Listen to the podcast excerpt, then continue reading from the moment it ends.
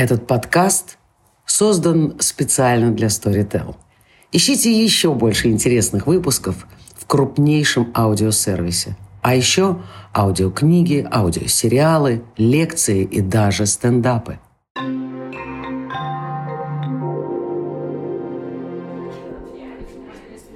Всем привет! Это подкаст «Жизнь как перформанс» и я Даша Демихина. Сегодня мы пишем последний выпуск второго сезона – который посвящен теме «можно и или нельзя» и этической проблематике. Сегодня мы пишем гонза выпуск в баре «Ровесник», который нас приютил. И посмотрим вообще, каково писаться не в студии, а перед зрителями и в другой атмосфере. Но мне кажется, так как подкаст вышел из каких-то кухонных разговоров, это должно быть, может быть, более комфортно, чем такая студия. Э, сегодня будем разбираться с самой сложной для меня темой, с темой, что делать, если ты накосячил в работе, и как избежать охоты на ведьм, который сейчас является основным способом взаимодействия с людьми, которые накосячили. Обычно эти люди так сильно накосячили, что охота на ведьм переходит просто в невероятную какую-то уже войну. Конечно, разбираться с этим я буду не одна, и поэтому у меня сегодня две гости, которые, э, я надеюсь, помогут. Э, вместе мы сможем выработать какие-то пути, чтобы людям, которые совершили ошибки, были не страшно их совершать. И они знали, как возвращаться. То есть буквально в моем представлении мы будем обсуждать, человек отсидел в тюрьме, что дальше? Но только не в тюрьме, а в такой тюрьме профессиональной. Сегодня у меня в гостях Екатерина Тигай, адвокат, партнер Pen and Paper, человек, которого порекомендовала мне Юля Варшавская, главный редактор Forbes, чей подкаст тоже можно будет послушать как раз до, ровно до этого, в седьмым. И Дарья Камышникова, куратор, руководитель школы «Свободной мастерские» в Московском здрасте. музее современного искусства. А, я предлагаю начать с э, такого первого вопроса и хочу вас спросить, я уже сказала, что у меня есть ощущение нервного такого переживания относительно совершения ошибки. Я просто расскажу свой случай. Я недавно публиковала, ну как, два года назад я публиковала статью в одном академическом журнале, рецензируемом, и выяснила, что накосячила. Я так нервничала, что у меня начались панические атаки, а когда я написала главному редактору, вы знаете, я здесь вот одного художника, который не является художником, а критиком, назвала художником. Вот здесь я перепутала фамилию, а вот здесь я не очень точно перевела. Он мне сказал, типа, Даша, расслабьтесь, просто выпустите э, письмо с ошибками, и все.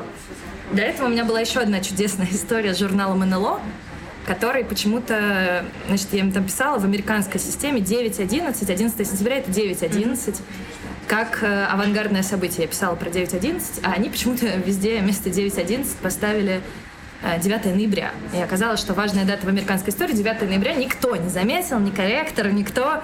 И я когда открыла, я тоже офигела немножко, потому что, ну, это такой ляп, прямо серьезно. И, честно говоря, когда люди читали, они тоже что не замечали, что означало, что, наверное, рефлексии особо не было над моим текстом, но я очень нервничала.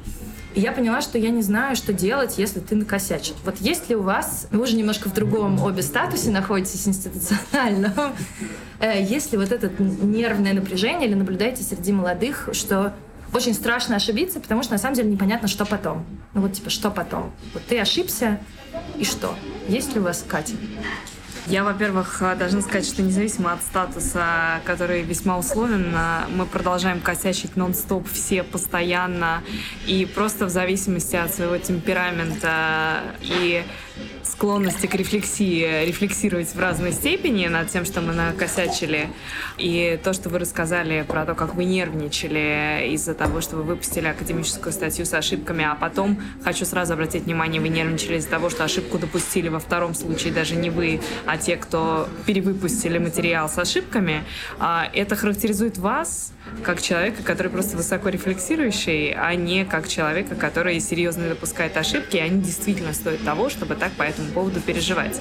Поэтому мне кажется вообще, что стремление избежать ошибок э, — это довольно утопическая и наивная э, только в силу отсутствия опыта, скорее всего, конструкция. И ошибки должны быть. Ошибки — это то, что позволяет, во-первых, э, развиваться, и это то, что дает возможность в целом ретроспективно оценивать то, что ты делаешь, и из этого делать выводы, которые тебя дальше стимулируют к развитию. Ну и, конечно же, они не имеют никакого значения с точки зрения оценки, оценки степени профессионализма, ума ума, тонкости или каких-то других достоинств человека, которые эти ошибки совершают.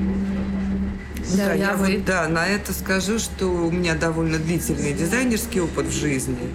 И через там пять лет работы я поняла, что не выходит, никогда не бывает книжек и журналов без ошибок, Это ну, точно. уже верстальных, да, то есть не, не, не только э, по тексту, но и сколько бы человек ни посмотрел, то есть распечатываются гранки, э, зовутся люди со стороны, которые, которым объясняешь, что смотреть.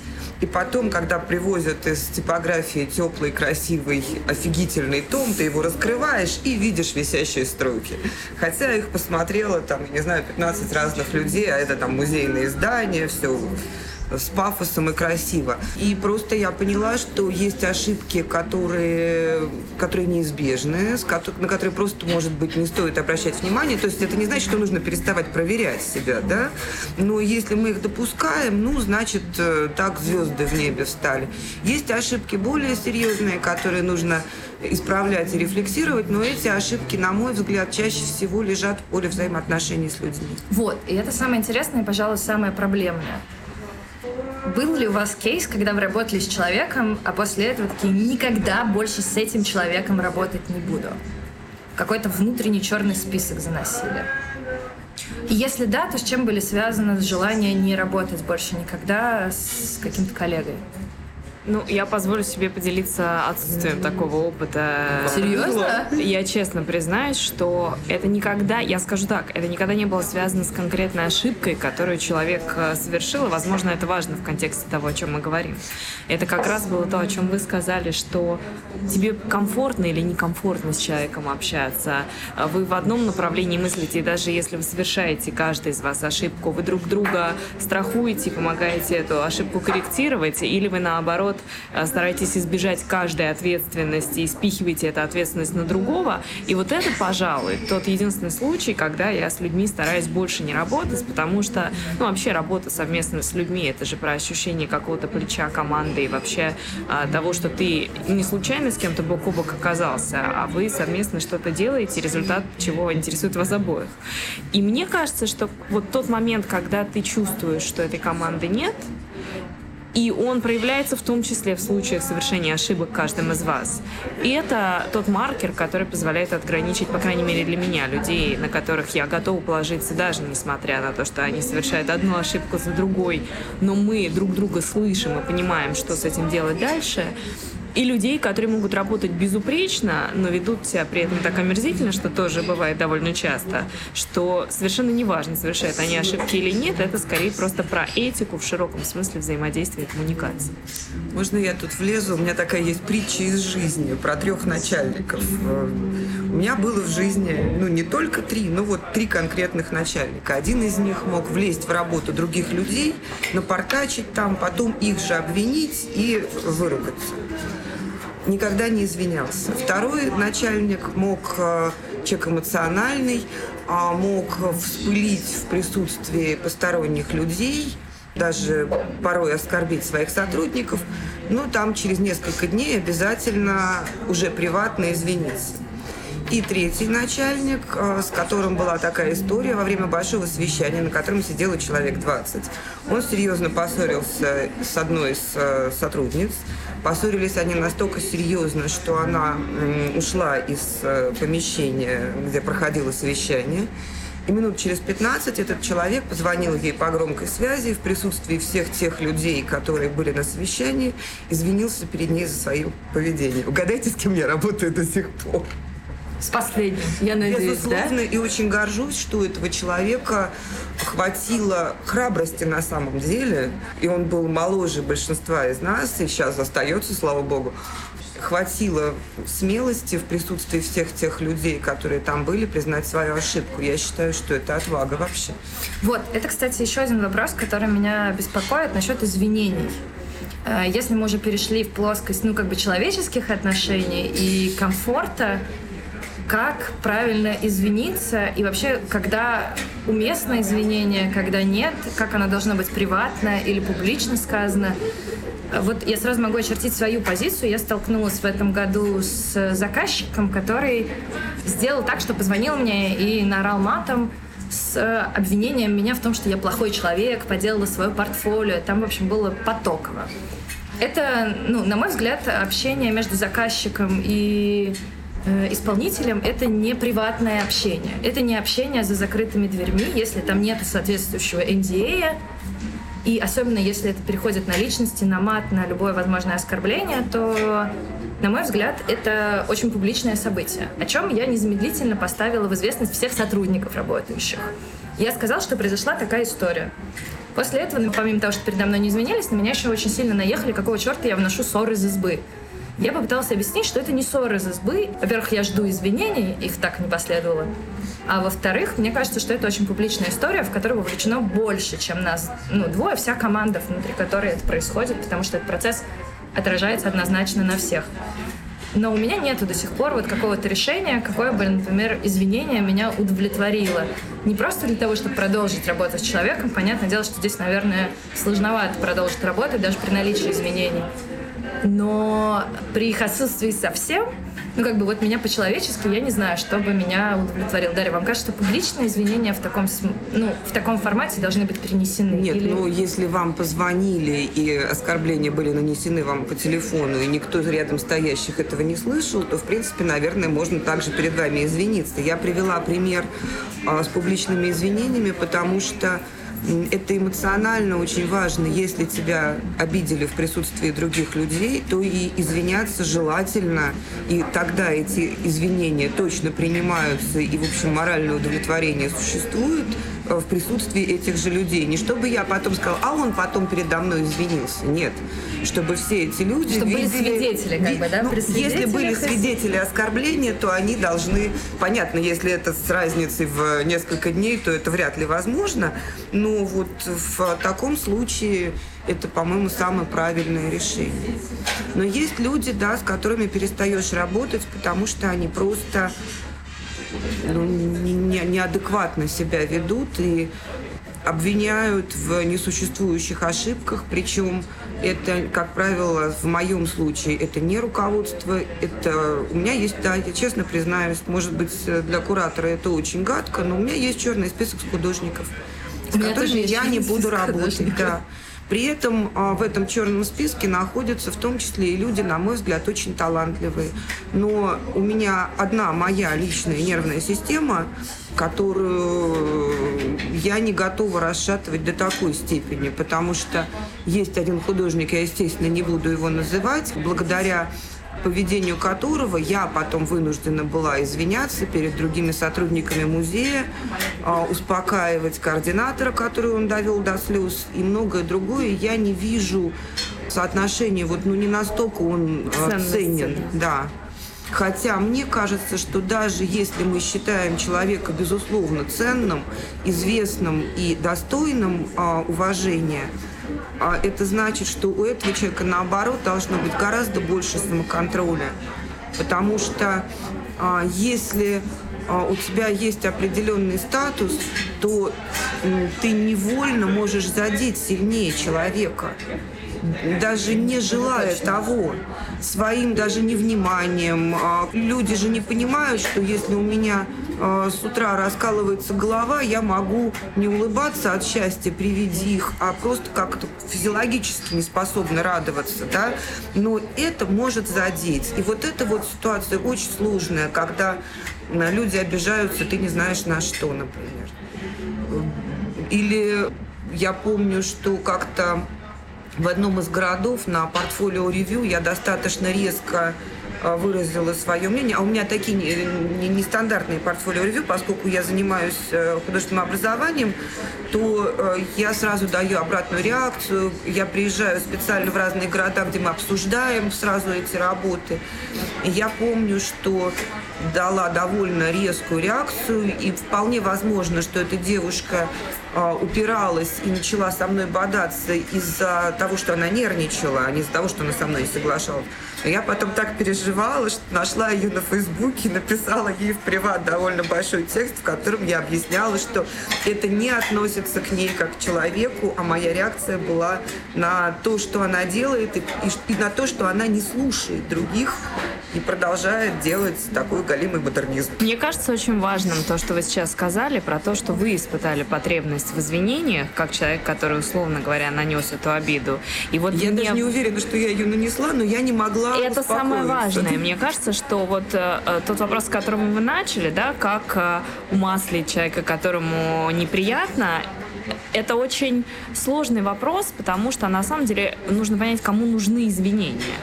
И очень часто потребность в извинении имеет как раз не тот, кого обидели, а тот, кто это совершил. И вообще, мне кажется, это более здоровой реакцией. То есть, когда ты чувствуешь, что ты повел себя неэтично, неправильно, непрофессионально, ну и по какой-то причине вообще имеешь к себе претензии, которые, вероятнее всего, связаны с претензиями другого человека, и тем не менее ты испытываешь эту потребность извиниться намного выше, чем человек, которого ты обидел. И вообще мне кажется, что чисто психологически э, человек, которому сделали неприятно, даже если перед ним сильно изменяется, знаете, по принципу ложки на месте, осадок остался, да, продолжает, как правило, все равно тянуться вот этот шлейф обиды, независимо от того, извинились перед тобой или нет. Более того, я часто сталкивалась с тем, что извиниться же тоже можно очень по-разному. И очень часто извинения приобретают такую форму второго оскорбления, да, когда перед тобой демонстративно извиняются, чтобы это не было некрасивой ситуации, при этом ты понимаешь, что тебе еще раз напоминают, в чем ты не прав и не хорош, тебя еще раз повторно оскорбляют новыми словами, но публично стараются это интерпретировать так, что вроде и сохранить лицо, и тебе еще раз поставить тебя на место, и как бы соблюсти политез. Вот мне кажется, что вообще вся эта история с обидами и извинениями, она скорее про то, собираешься ли ты с человеком продолжать какие-то отношения или нет. Это обоюдно, это очень близко как раз к тому, о чем вы рассказывали. Почему вы рассказали своим коллегам, да? А, не для того, чтобы пожаловаться, хотелось бы верить, по крайней мере, в это, да? Я, например, себя много раз ловила на том, что иногда ты, когда рассказываешь, что тебя обидели, ты рассказываешь не для того, чтобы тебя поддержали, не для того, чтобы тебе опровергли то, что в отношении тебя сказано, а просто потому что тебе неприятно, и тебе хочется вот очень по-детски, как родителям, да, иногда... Ну, это с одной э, стороны, с другой как-то предупредить людей, которые или, работают или об этой ситуации. Это зависит, да, от, от рабочего или личного контекста. Или ты это говоришь для того, чтобы люди были в курсе, что с этим человеком нужно быть осторожным, аккуратным, с ним иногда нужно проявить большую бдительность, чем ты делал бы это в своей average life, просто потому что ты, в принципе, не на чеку постоянно. И мне кажется очень важным просто э, понимать, что вот эта история с извинениями, она принципиально важна. Скорее, я как адвокат и как юрист э, не могу на это иначе смотреть, э, когда нанесенная обида, она становится такой точкой невозврата. Ну, например, человек получил срок по обвинению, в котором оказался не виноват и вышел из тюрьмы. И, например, э, государство очень редко находит какую-то правильную форму реабилитации таких людей, э, которые, ну, кто-то понес э, то наказание, которое должен был, и, собственно, вышел, и тоже должен стать полноправным членом общества, а кто-то понес вовсе не за свои действия наказания.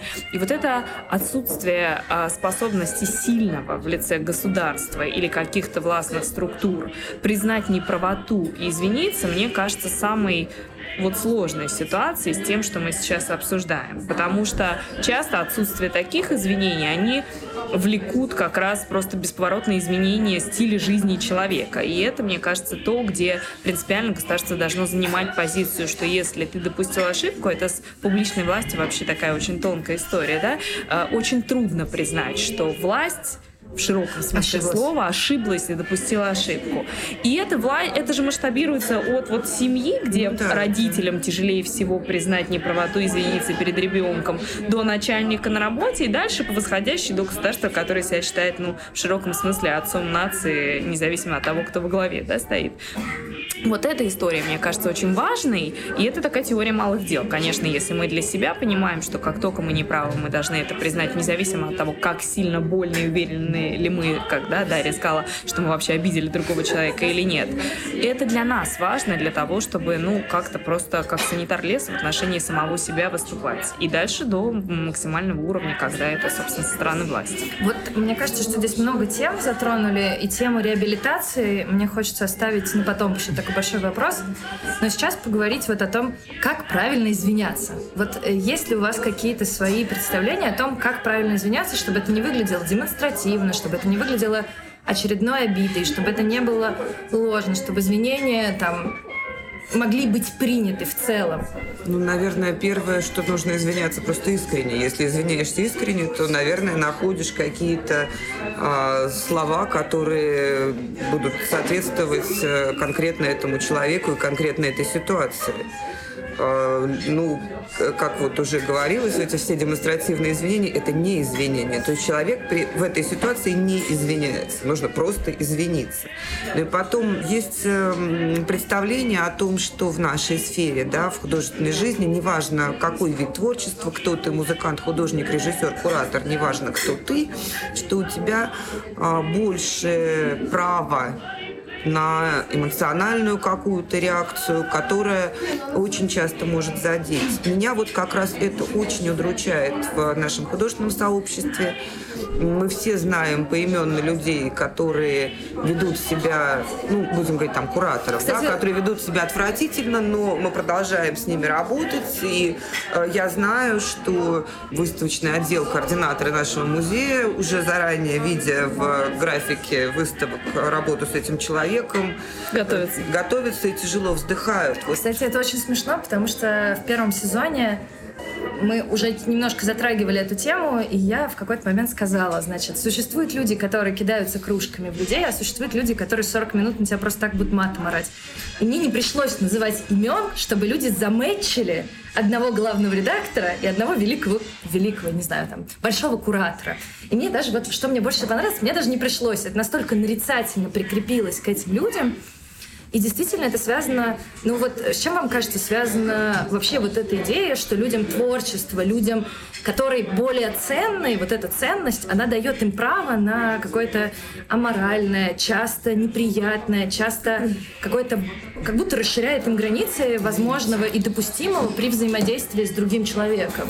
А мне кажется, что это не только про творчество. Мне тоже а кажется, что мне это кажется, про ценность, что да? это про безнаказанность, про вседозволенность, распущенность и безнаказанность, которая подтверждается тем, что ты что бы ни делал, а, люди, с которыми ты взаимодействуешь, добровольно или вынужденно, они продолжают это взаимодействие с тобой и ты часто понимаешь, что оно вынужденное, что это не потому, что они хотят дружить с тобой от того, как ты хорош, да, а потому что они вынуждены это делать в силу твоей вот этой номинальной ценности, о которой мы говорим. Она может быть совершенно разная. Она может быть в силу того, что ты творческий человек, и а, то, что ты производишь на свет, а, так востребовано, что в, этом твоя ценность. И а, мы же не забывайте, что, мне кажется, независимо от степени одухотворенности в процессе творчества, многие к этому относятся как к бизнесу бизнес. И, и а, особенно, когда мы говорим про организацию всех сопутствующих процессов, не про сам э, процесс создания объекта искусства какого-то, да, а про все, что касается выставок, э, галерейного бизнеса и так далее, музейного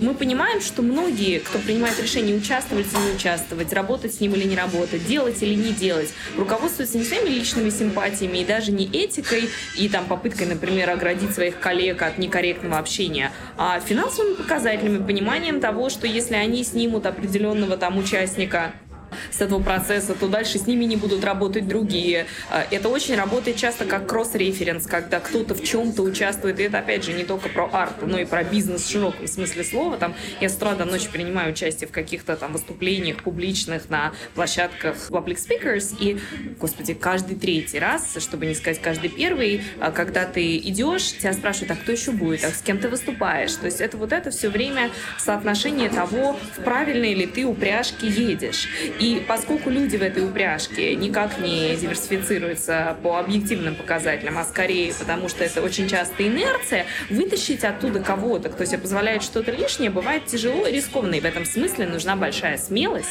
для любого, кто принимает решение, сказать, что я с этим человеком работать больше не буду, потому что он орет матом или кидается кружками, я лучше потеряю деньги, но я откажусь от помощи ему, как это иногда бывает в случае, там, ну, адвокаты, к сожалению, не могут отказаться от помощи никому, и в этом смысле у нас особая профессия, потому что сама модель нашей работы вообще не позволяет тебе, кроме случаев, когда ты просто переполнен делами и, и не можешь физически это взять, да, даже у Чикатила, как у нарицательного, даже не говоря про реального персонажа, должен быть адвокат, и ты не выбираешь, кому помогать в зависимости от своих симпатий. Но, тем не менее, Когда ты вправе выбирать, это требует смелости, отказаться от чего-то, что может тебе принести известность, деньги, э, промоушен и так далее, и так далее. Поэтому мне кажется, что люди часто за счет этого выезжают очень надолго, потому что никто не отказывается от общения с ними. Вот ну, это та, та история, например, что с кураторами она очень ярко видна, так как люди не понимают, вот мы с Дарьей до этого обсуждали ценность куратора, и очень часто приглашают делать выставки бесплатно. Даже, например, если я отказываюсь, я говорю, я отказываюсь сейчас даже, вот могу себе позволить, если художнику не платят, с которым я работаю, я не буду работать.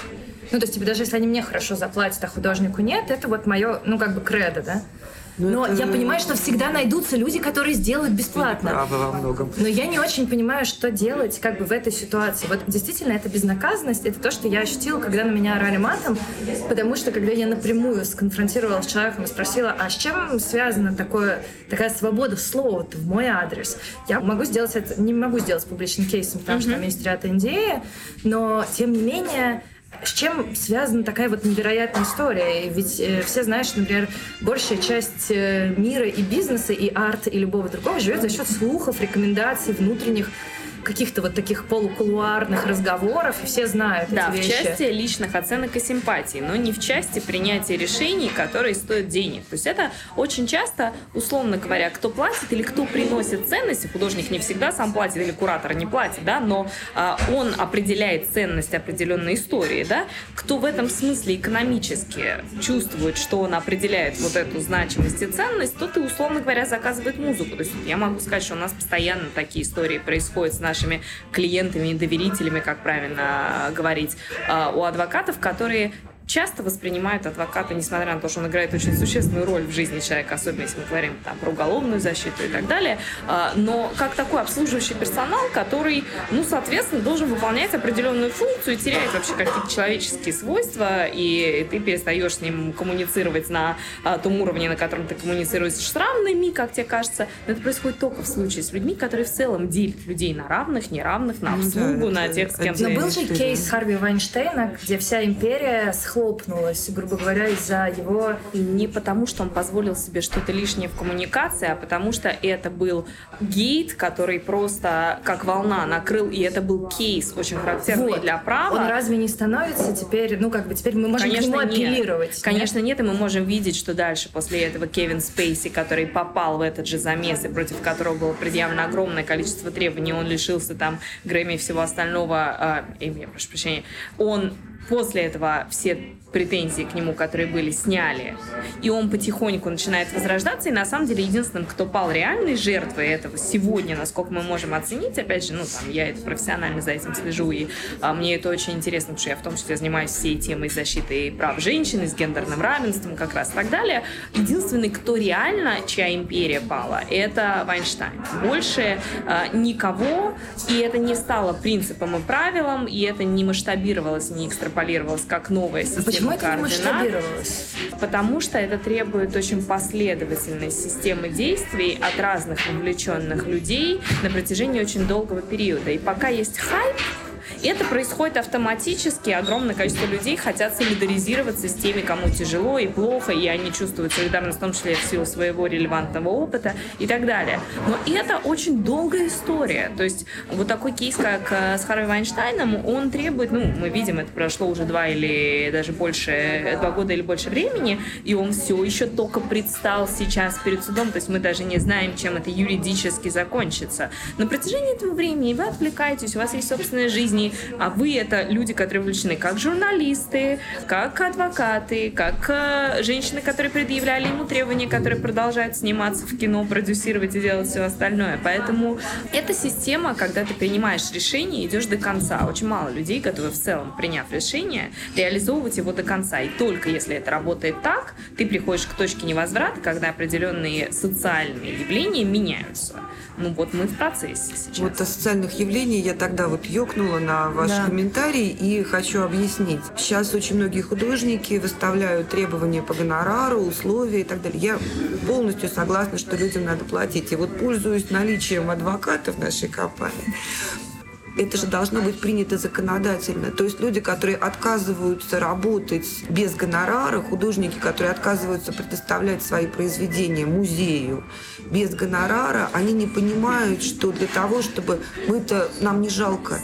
Вот э, я бы только всеми руками за. Но для того, чтобы музей получил эти средства и имел право ими распоряжаться таким образом, для этого должна быть законодательная основа. У вас нет То такой есть... строки в бюджете?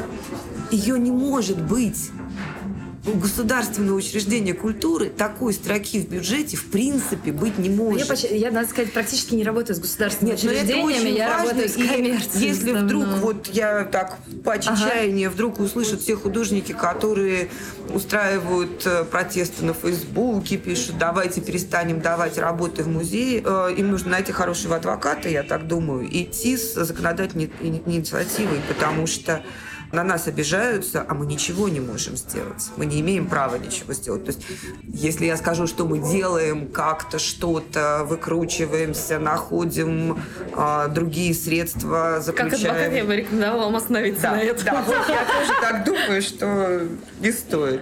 Но это проблема, и проблема бесконечных, кстати, обид, со стороны участников процесса, которую мы никак не можем решить и никак не можем объяснить людям, что мы бессильны. Ну так, может быть, не художник, а институция должна пойти в законодательный такой пике э, с нашим государством для того, чтобы сказать... А, нам, чтобы ну, на нам следующий хватает... год вообще не получить финансирование. Мы же понимаем, о каком государстве мы говорим, да?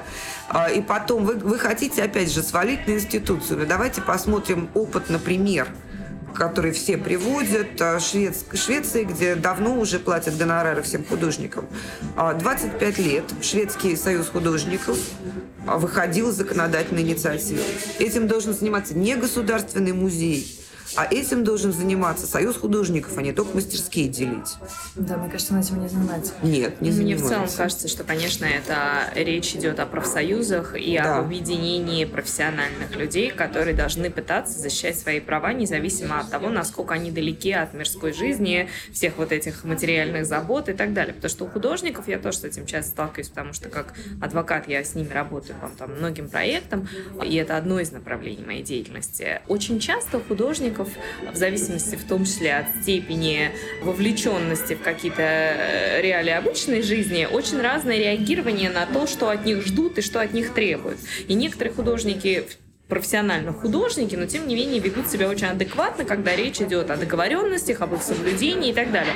А некоторые в какой-то момент, когда им становится очень удобно, становятся исключительно экзальтированы, далеки вообще от всей мирской суеты и ждут, что их кто-то обслужит как детей, и за них примут решение в силу там неких ощущений справедливости и правильности и так далее. Но так не происходит. И если ты выбираешь определенную профессию, которая накладывает на тебя в том числе требования, с одной стороны, отстранения от определенных вещей, не связанных с э, творчеством, да, а с другой стороны, ты хочешь зарабатывать благодаря своей профессии и не имеешь параллельно другого источника дохода, да, ты должен как-то погрузиться в реалии того, как это происходит, по крайней мере, в той стране, в которой ты живешь.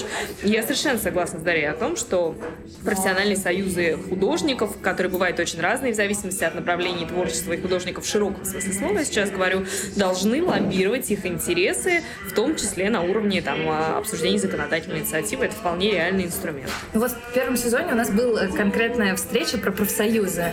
Там был Андрей Паршиков, Аня Кравченко и Денис Иванов. Он э, исследователь регионального развития в России. Он профсоюзы исследует, но к творческому никакого отношения не имеет и мы не договорились. Ну, то есть, когда мы начали говорить, пошли реплики из разряда «а я ненавижу 90% людей, которые работают в моей сфере» или «я не вижу общих ценностей, на базе которых можно объединиться». Я не вижу общих экономических ценностей, на базе которых можно объединиться. Ну вот я вот сейчас том, что... предложила вот, экономическую Мы ценность. тоже предложили, но Денис справедливо заметил, что сейчас, например, в Америке очень большой кризис профсоюзов и вообще этого левого движения. Но есть один э, просто блестящий пример, я о нем не знала, но хочу поделиться. Знаете, существует один профсоюз в России, который добился ну, постоянного повышения ставки и достаточно высоких зарплат для своих э, работников. Как вы думаете, кто это? Это художники. Это художники по свету в театре. И кинооператоры. Они добились этого, это но правда. я так понимаю, что это с 60-х, 70-х годов движение, ну вот у световых художников достаточно давно идет.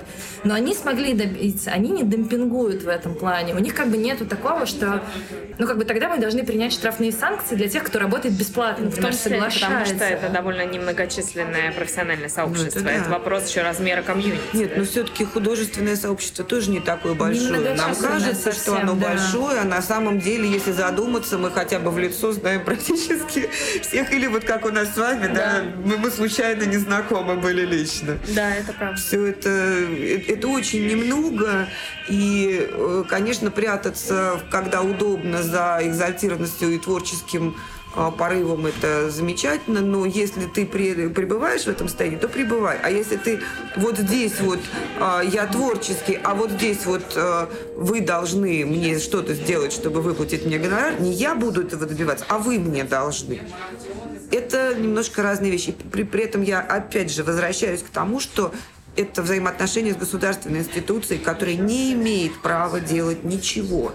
И там э, эти судебные процессы последних лет театральные э, показали нам очередной раз, на каком крючке мы все висим и что законодательство продумано э, ровно так, что нас можно в любую минуту найти состав преступления. Ну, в целом, с государственными деньгами нужно быть очень аккуратным. Это да. Это точно. Давайте теперь поговорим про да, процесс да. реанимации. Вот э, с двух сторон. Сначала я предлагаю обсудить со стороны человека, который совершил эту ошибку, а второе просто со стороны системы, чтобы не началась безумная охота на ведьм, потому что был, ну, было несколько кейсов, частности, самый яркий кейс, не знаю, знакомый вам или нет, в поэтическом сообществе Кирилл Корчагин был. Его спустя 10 лет девушка ну, обвинила в изнасиловании. При этом она обвинила его очень аккуратно. Это было связано с тем, что он ну, как бы распускал язык и любил трепаться о своей сексуальной жизни. Она не собиралась это выносить на публичный суд. Мы знаем, что жертвы насилия получают гораздо не меньше агрессии в свой адрес, чем сами насильники. Но потом началась институциональная травля. И э, несмотря на то, что вот девушка, которая обвиняла его, она просила, я хочу просто восстановить, ну, как бы для себя внутреннюю справедливость, я не хочу, чтобы начиналась охота на ведьм. Поэтому многие не называют имена людей, которые что-то им сделали, Потому что у нас как бы либо никакой реакции, либо реакция с вилами и факелами, мы движемся забивать человека. Вот давайте сначала поговорим со стороны человека. Вот какой-то работник накосячил, не знаю, сорвал дедлайны, умудрился поругаться со всеми сотрудниками очень некрасиво, его там, например, выгнали из фирмы, ну, понятное дело, что из профессии он уходить не собирается. Что делать? Ну, вот какой может быть возможный путь действий того, чтобы снова вернуться в какое-то благорасположение людей, которые тебя могут нанять на работу, например? Ну, мне кажется, что это зависит от а, того, как ты расстаешься с теми людьми. Если ты ищешь новых и уходишь от людей, то самая распространенная ошибка, хотя я вообще стараюсь уходить от термина ошибка, потому что я искренне считаю, что нет каких-то в абсолютном выражении правильных или неправильных, особенно вне контекста действий и так далее. Но а, если ты чувствуешь, что ты совершил то, что ты квалифицируешь как неправильное, и похоже, что остальные вокруг тоже, и ты просто игнорируешь это и продолжаешь продолжаешь делать вид, что все нормально, то, скорее всего, без какого-то выяснения, может быть, извинений, может быть, работы над ошибками. Или признания хотя признание. бы То есть вообще адекватного реагирования. Ну, я долгое время работала деканом, а потом не очень долго, но тоже там около года проректором юридического университета. И огромное количество студентов находилось в этом смысле, в моем, я бы сказала, не подчинении, но таком ведении. И это тысячи человек. И ты с утра до ночи видишь, как они здесь прогуляли, там подрались, э, здесь нарушили еще какие-то внутренние правила жизни в университете и так далее. И они так по-разному реагируют. И ты понимаешь, что ты, ну, в общем, вот эта вот роль судьи, которую на себя принимаешь, это, в принципе, касается каждого из нас. Потому что если э, ты ответственен за принятие решений, которые влияют на жизнь другого человека, ты немножко в роли судьи. И вот ты понимаешь, что в зависимости от того, насколько адекватно просто обстоятельствам человек себя ведет, настолько адекватно ты можешь судить дальше, что с ним делать и помочь ему. И там, это вот то, с чего мы начали наш разговор. Да, да, Продолжить с ним работать или нет. Речь только про адекватность. Речь не про то, что ты должен быть идеальным и не совершать ошибок, а речь про то, что ты должен адекватно оценивать Какие границы себя и людей вокруг. А, нет никаких границ адекватности не должно быть. То есть э, есть границы неадекватности, которые как раз мы сегодня вот долго обсуждаем, да, когда люди себе позволяют вообще выходить за пределы, потому что они чувствуют, что им все можно, и то они всегда когда-то упираются в определенный предел. Человек, который просто перестает с ними коммуницировать, ну и дальше зависит от того, он один или это целое сообщество. Давайте теперь поговорим со стороны, ну, скорее всего, мы здесь будем фантазировать, потому что я не вижу инструментов реанимации человека, который сильно, как я не вижу таких инструментов реанимации в случае уголовного кодекса, так и, честно говоря, в случае какой-то профессиональной этики. Какие нам нужны инструменты, чтобы человек, который что-то сделал, на которого навалилось, не был сожжен на костре, а мог вообще, ну, как-то пережить эту ситуацию, если вдруг она приобрела публичный характер? Вот чего нам не хватает, чтобы инкорпорировать снова этих людей в нормальную жизнь? Ну, во-первых, это не такая утопическая невозможная конструкция, как нам может показаться, потому что мы смотрим на это все-таки глазами граждан Российской Федерации. Да, но, где... к сожалению, мы из-за... А, нет, к счастью, э, к счастью, глазами наших граждан, но, к сожалению, не имеющих личного опыта наблюдения того, как люди реабилитируются, и та чудовищная история лагерей, того, что происходило в нашей стране с людьми, которые прошли через лагеря, э, ну, не будем будем сейчас даже пытаться оценивать на основании для этого, да, а, и то, что происходило с семьями, и то, что происходило с э, правом собственности и имуществом. Я могу, например, привести занятный, но жуткий пример, когда я как приглашенный профессор читала лекции в Тель-Авивском университете э, для иностранных студентов, частично израильских, частично международных, включая там США, Канаду и так далее. И я им рассказывала про российское право собственности, и в частности про то, что в советский период 70 лет не было права частной собственности. Людям, которые жили в другой и живут в другой системе координат, это просто понять невозможно. То есть они мне многократно задавали один и тот же вопрос, как это так, а потом задали главный вопрос, ну подождите, вот жила семья, у нее была квартира, потом эту квартиру сделали не частной собственности, а условно государственной, коммунальной, населили туда еще 10 других семей, которые заняли эти комнаты, и та семья, которой принадлежала вся квартира, это такая очень булгаковская, да, э, картинка, начала делить это со своими вот там бывшими соседями и так далее. Ну, потом же это закончилось, Советский Союз закончился, и, и право частной собственности восстановили. А что было дальше? Им вернули это? И, и вот это главный ответ на этот вопрос, когда ничего не меняется, и преступления, которые совершены очень часто на политическом даже уровне государством, и которые иногда даже признаются государством как такие преступления, да, они не влекут никакой ответственности с точки зрения социальной реабилитации людей, которые от этого пострадали. Причем, когда это все, я вот немножко постарше вас обеих, некоторых сильно, и обеих сильно. Ну, неважно. В 90-е, когда это вот Советский Союз схлопнулся, мы на самом деле ждали, что, а, как в других странах, а, пойдет хотя бы какой-то процесс реституции. У меня даже есть э, бумага, что моя, э, кто она мне, прабабушка, сдала в бессрочную аренду советской власти сколько-то там гектар своего имения. Угу. То есть э, я не единственный человек, у других людей есть бумаги гораздо более весомые, но никакой реституции проведено не было, и я считаю, что это вообще одна из серьезных проблем нашего государства, потому что наше недоверие к нему, мы еще должны сказать, что как бы большая часть людей, которым должны были вернуть собственность еще и в лагерях, сгноили, да. Но даже тем единицам а, семей, которые остались и выжили, не вернули ничего. И как мы можем говорить о, об обидах, да, когда наших э, бабушек, дедушек, прабабушек поубивали, а нам даже жилье не вернули. Ну и... тут это, это как бы проблема, вот вы совершенно правы, что вы вышли на проблему общества, потому что это проблема нашего общества, наше, то, что перед нами не извинились за то, что весь 20 век нас имели во все, во все дыры, куда могли, и государство сейчас говорит о том, что оно преемник того самого государства. Но, тем не менее, ни в какой вменяемой человеческой формы перед своим народом это государство не изменилось. Хотя фактически оно устроило геноцид собственного народа в течение ну, Потому что лет. есть э, инструмент люстрации, слово, которое пугает нашу власть больше всего, потому что понятно, что в э, России постсоветской провести иллюстрацию, это многократно говорил и Горбачев, и потом Ельцин, да, там в каких-то сначала кулуарах, потом это обсуждалось более публично. Невозможно было это провести, потому что это означало, что до публичной власти не был бы допущен никто, потому что все, там, 99% даже приличных людей стояли в партии, и дальше как бы это будет просто... У нас э, до этого был инструмент государственной власти, который при полном отсутствии ну, наследников престола и прерывании рода а, был инструмент, который способен был выбрать новый род. И, в принципе, можно было воспользоваться собственным историческим опытом для этого, но люди не хотели терять... Да, отказываться от власти. Да? Это, это самое главное. Да. И мне кажется, возвращаясь к тому контексту, с которого мы начали этот вопрос, когда человек совершает ошибку, и совершает ошибку, это же тоже вот очень оценочное понятие, и общество начинает с разных сторон оценивать, совершил ли он ошибку, бесповоротно mm-hmm. ли она, исправима ли она или нет.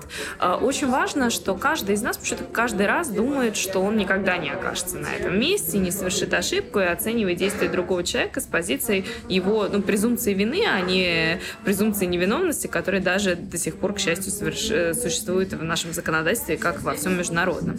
Так вот, в зарубежных странах и в США в том числе есть э, институты социальной реабилитации, даже людей, которые вышли из тюрьмы, причем э, это такой social rehab, который дает возможность тебе вернуться как полноправному члену общества к той нормальной жизни, ради которой на самом деле уголовное наказание, это я сейчас еще раз не беру пример тех, кто понес его за не собственные mm-hmm. действия или ошибочно, то есть даже тех, кто крали, убивали, там все что угодно, да, а если они это совершили, и они отбыли то наказание, которое посчитало государство достаточным, и они вышли на свободу, то за ними не должен тянуться шлейф социальный того, что они какие-то не, неполноценные или не члены общества, а у нас до сих пор, ну, можно увидеть... Ну, это, я думаю, что не только у нас, все-таки опасения по отношению к людям, отсидевшим в тюрьме, они существуют у всех, потому ну, что... сейчас по мере развития тех ну, событий, которые у нас нас вокруг развивается количество сидевших в тюрьме становится Сильно все больше и больше, Нет, ну, в нашей стране них, это, да. вообще отдельная история. До сих пор, по-моему, привыкли пытаться понять, по какой статье сидел человек по уголовной или не совсем. Есть инструменты социальной реабилитации, есть программа социальной реабилитации. А в чем они, они заключаются? Они заключаются в том, что человеку вообще выстраивает, и мы, кстати, в рамках э, деятельности Pen and Paper, как коллеги адвокатов, предлагаем эту реально юридическую помощь, единственные в России, кто этим занимается.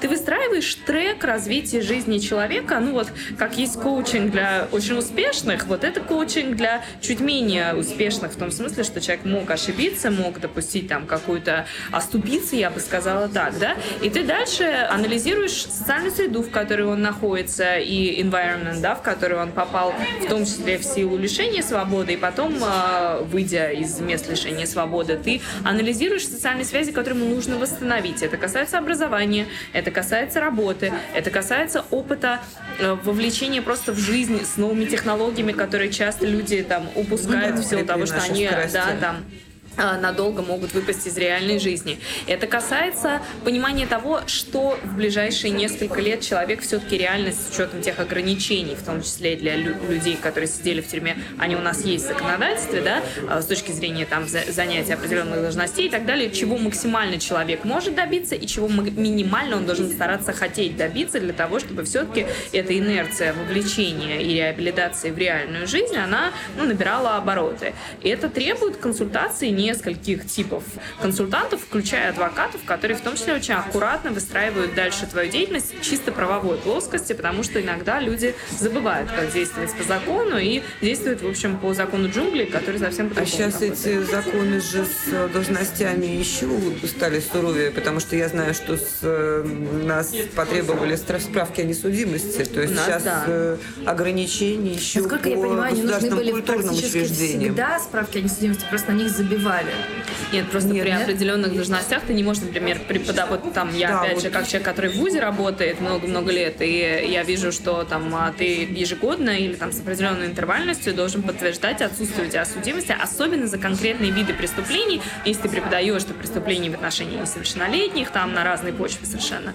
А, поэтому нет, за этим внимательно следят, и где-то это совершенно справедливо и оправдано, в том числе потому, что мы видим, какое гигантское количество преступлений против несовершеннолетних, там, в том числе на половой почве э, в образовательных организациях совершалось и продолжает совершаться, и хотя бы это пытаются отследить, чтобы ну, этот риск сократить, но тем не менее есть совершенно нерациональные ограничения, в том числе для там, государственных э, должностей, которые, во-первых, очень часто игнорируются, когда это удобно, да, и находятся какие-то другие формы.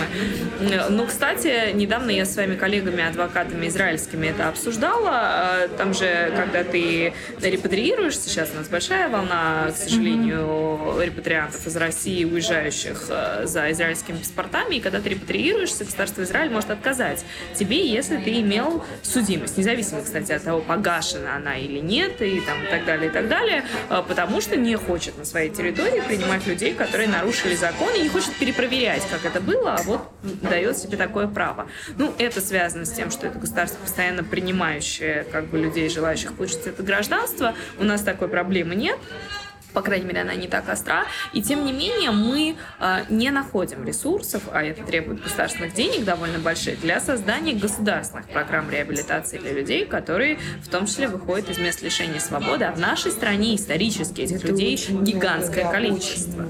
И это, в общем, могла бы быть э, ресурсно большая масса людей, которые могли быть полезными членами общества, а такими не становятся. А в чем могла заключаться бы такая мини-программа вот, для человека, который у нас есть несколько кейсов, я не знаю, для художника, который изнасиловал и отсидел в тюрьме, и вот теперь возвращается. Здесь сложный вопрос вообще, в каких случаях эта программа действует, в каких случаях нет. Но хотя бы в чем она могла состоять. Ну, то есть вот я хочу сразу сказать, что вообще, когда речь идет про изнасилование, это такая очень болезненная тема э, и с юридической, и социальной точки зрения, потому что она, и мы уже об этом начали говорить, у нас такой чудовищный victim blaming в Российской Федерации до сих пор, что неизвестно, кому хуже. Тому, да. я имею в виду с точки зрения социального внимания и оценок, которые получает человек, тому, как кто изнасиловал или кого изнасиловали, это действительно очень трудный вопрос, потому что ну, это та сфера очень интимная и частная, где трудно доказать а в праве это всегда процесс, вопрос доказывания наличия или отсутствия. Ну и потом мы все поняли ваш пример, безусловно. И, наверное, тут э, не стоит забывать, что есть, во-первых, в нашем деле есть э, критерий таланта, и если человек, э, безусловно, талантлив и сильно талантливее того, о ком мы говорим, возвращение его в искусство, не в общение, не в социум, а в искусство, было бы Естественно. Да, было бы естественно. Ну, я с удивлением узнала, что в семнадцатом году на Cosmoscow Трушевский был представлен одной из галерей. Ну, там обычно галерея два-три художника представляет, не, не весь свой спектр, да, он был представлен, я не помню, какой уже галереей, и так как он был повторно обвинен в изнасиловании уголовного дела там не было заведено, да, э, это тоже такой как бы момент, что иногда люди возвращаются в эту среду, хотя ты не очень понимаешь, как будто бы законов регулирования возвращения или не возвращения я, например, не наблюдаю, потому что для меня все это очень стахастически Нет, ну я происходит. вот, например, точно знаю, что там это же не единственный художник, который попал это по каким-то обвинениям да. в тюрьму. Правда, других обвиненных в изнасиловании я не знаю, но я знаю художников, которые там вот закончился у человека срок, он там с дуру в молодости что-то украл в супермаркете, а потом его это настигло через какое-то количество времени.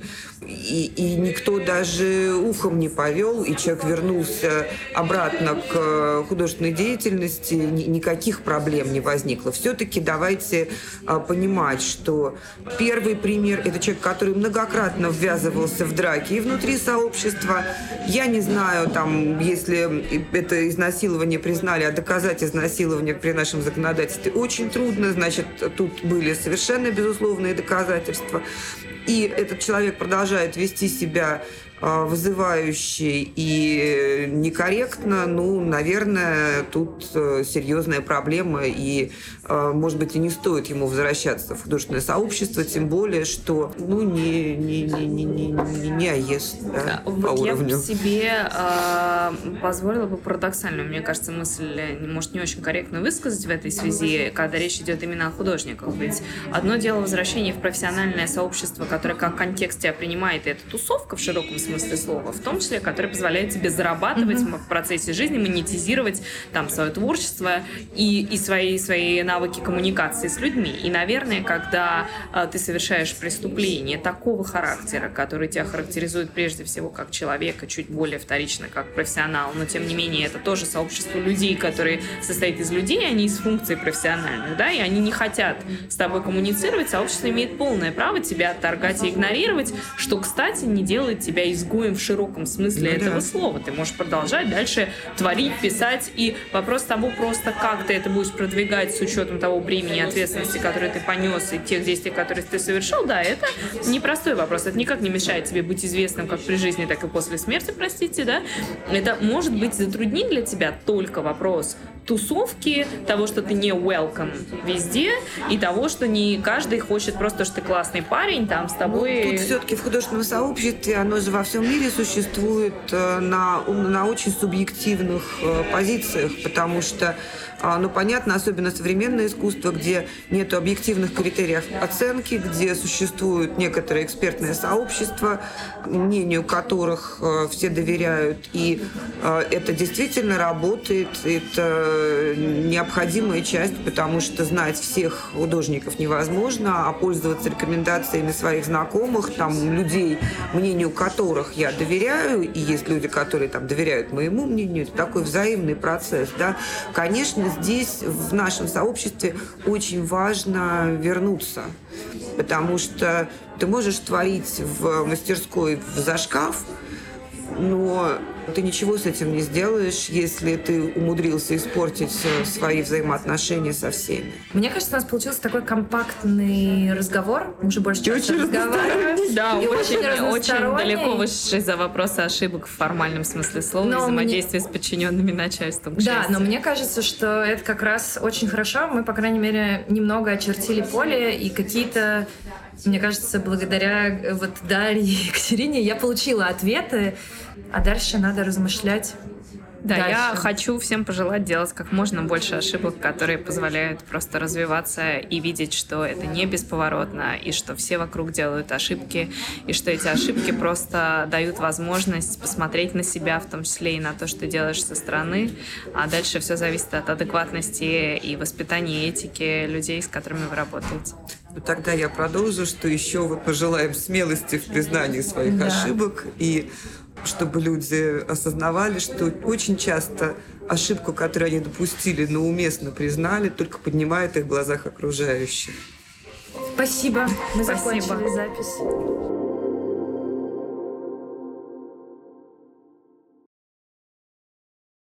Вы дослушали до конца и хотите послушать еще? Просто зайдите в Storytel и слушайте без рекламы и без ограничений все, что пожелаете. Слушайте. Будьте умнее.